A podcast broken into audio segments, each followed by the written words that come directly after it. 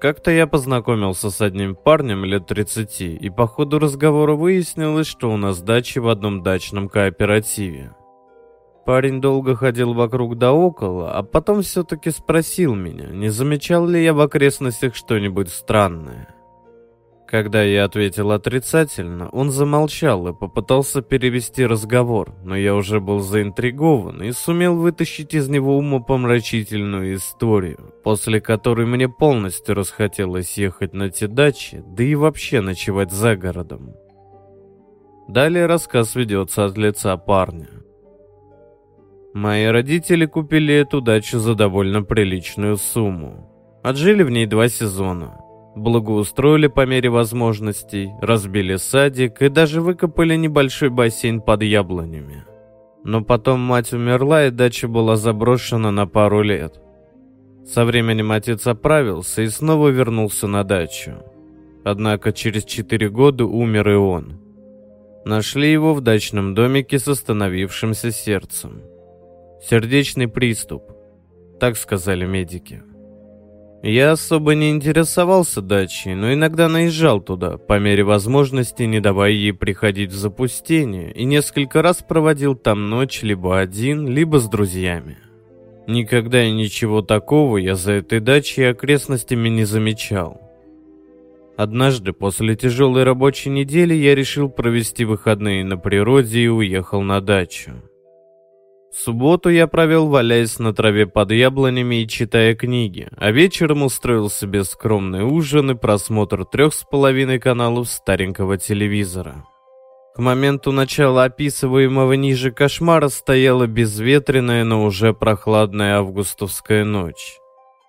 Я выключил телевизор и раздумывал, лечь ли спать или еще немного почитать.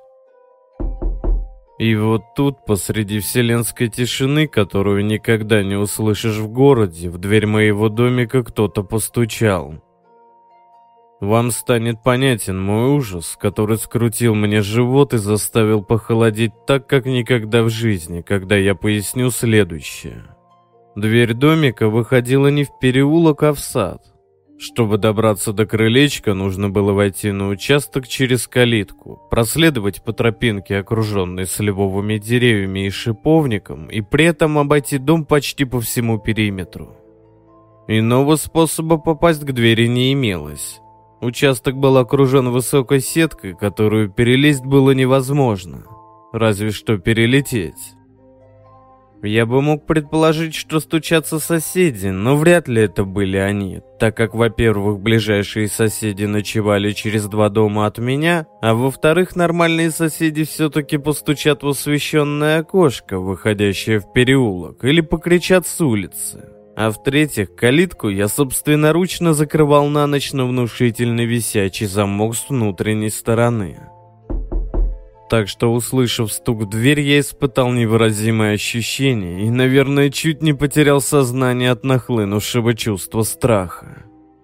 Пока я обо всем этом размышлял, стук настойчиво повторился.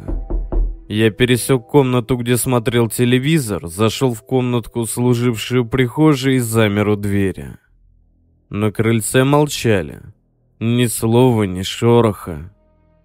Я собрал всю силу воли и дрожащим голосом спросил. «Кто там?» В ответ я услышал слабое неразборчивое бормотание и какое-то хихиканье. Было невыносимо страшно. Я подумал, что сплю и мне снится кошмар. В голове от страха все помутилось. В глазах стоял туман, а в ушах звенело. Через секунд десять бормотание прекратилось, и я услышал чмоканье. Такой звук обычно производят при озвучке поцелуев в мультфильмах или в карикатурном кино. Я понял, что дело нечисто и надо как-то обороняться. Не знаю, какими доселе незамеченными у себя силами я оттащил от стены тумбочку и приставил ее к двери.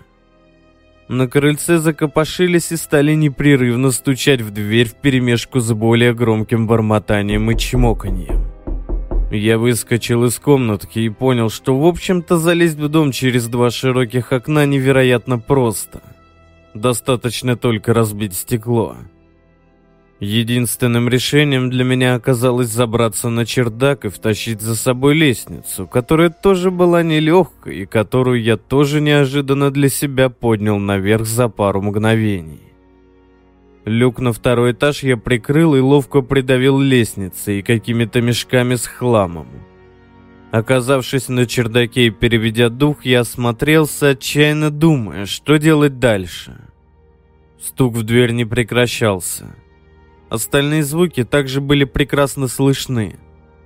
Летний домик строился из легких материалов с целью проведения досуга, но никак не обороны. В чердачном окошке, выходящем в сад, я увидел бледный свет и понял, что на крыльце у меня все еще включено освещение. Искушение было невыносимым. Я подпрыгнул к этому окошку, прислонился лицом к пыльному стеклу и попытался разглядеть, что происходит у порога. Саму дверь я не видел, но того, что я разглядел, мне хватило на всю жизнь. Я стоял на коленях, но мои ноги подкосились так, что я упал на пол и заплакал.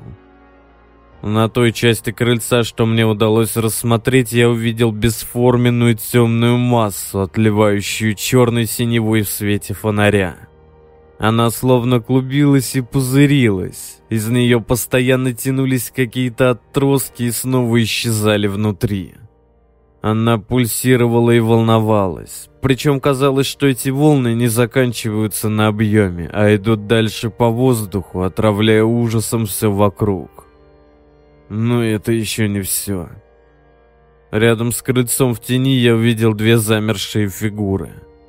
Нечеловеческие фигуры. Длинные, тонкие, без рук, похожие на гигантские спички, они слегка качались, как будто на ветру. Я не видел их глаз, но знал, что они смотрят на меня. Я отскочил от окна, упал на доски и заплакал. Я слышал, как стук прекратился, а дверь отчаянно заскрипела. Слышал, как что-то треснуло. Видимо, сломался дверной замок. И как тумбочка загремела по полу, когда ее двигали. Бормотание раздалось прямо подо мной. Через щели в неплотно пригнанных досках пола я увидел, что в домике погас свет.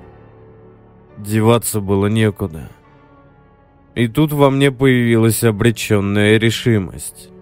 В два прыжка я достиг окошка напротив, которое выходило в переулок.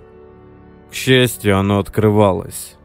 Я плохо помню, как вылез из него, спрыгнув на землю в кусты жасмина и, вероятно, сильно поцарапался. Плохо помню, как перелез через калитку, скорее всего, перепрыгнул. Помню, что я бежал по переулку к дому соседей, в котором горел свет и чего-то орал. Ломился в калитку и боялся обернуться. На мои вопли вышел сосед. Молча без слов тащил меня за забор, а потом в моей памяти случился провал. По-видимому, я впал в шоковое состояние, и обрывки воспоминаний довольно трудно уложить в нормальное повествование. Проснулся Вернее сказать, очнулся. Я у соседа на веранде. Сосед стоял и внимательно рассматривал меня. Я вспомнил весь кошмар, и меня начало подтряхивать. Сосед приказал мне встать и идти с ним. Вместе мы отправились к моей даче. Калитка была распахнута настежь. Дверь в дом выломана. Распотрошенная тумбочка плавала в бассейне в саду. В комнатах были разбиты все лампочки и электрические устройства. Люк на чердак был закрыт, но заляпан чем-то вроде высохшей слизи. Сосед опять ничего не сказал, а достал моток медной проволоки. Эту проволоку мы стали натягивать на уровне трех сантиметров над землей по периметру участка вдоль забора. Под калиткой сосед приказал мне вырыть яму глубиной около полутора метров.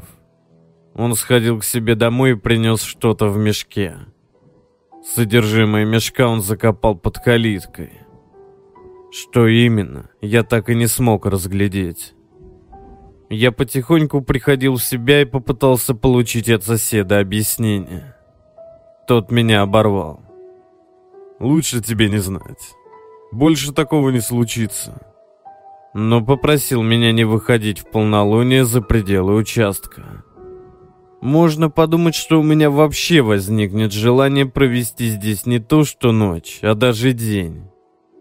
Кстати, проходя позже мимо дачи соседа, я разглядел потускневшую проволоку, бегущую вдоль его забора. Под воротами ничего необычного я не заметил. С тех пор я не ночую на той даче и безуспешно пытаюсь ее продать. Несколько раз из другого города приезжал мой двоюродный брат и с моего неохотного разрешения ночевал на даче со своими друзьями. Над предупреждениями о чертовщине он только посмеялся и сказал, что я переутомился на работе. Ни о чем странном во время этих кутежей брат не упоминал. А я начинаю думать, что инфаркт отца произошел отнюдь не по естественным причинам. Кто были эти существа? Чего они хотели? Чем больше я думаю об этом, тем хуже сплю по ночам. Впрочем, по прошествии трех лет я уже начинаю сомневаться в том, что это произошло со мной. Мне кажется, что я все это выдумал. Таким образом, мой организм пытается защититься от шокирующих воспоминаний. Проволока в заборе в нескольких местах порвалась, и надо бы ее заменить. Только мне это кажется какой-то нелепой шуткой, и я оставляю все как есть. Мне очень хочется поверить, что ничего этого не было.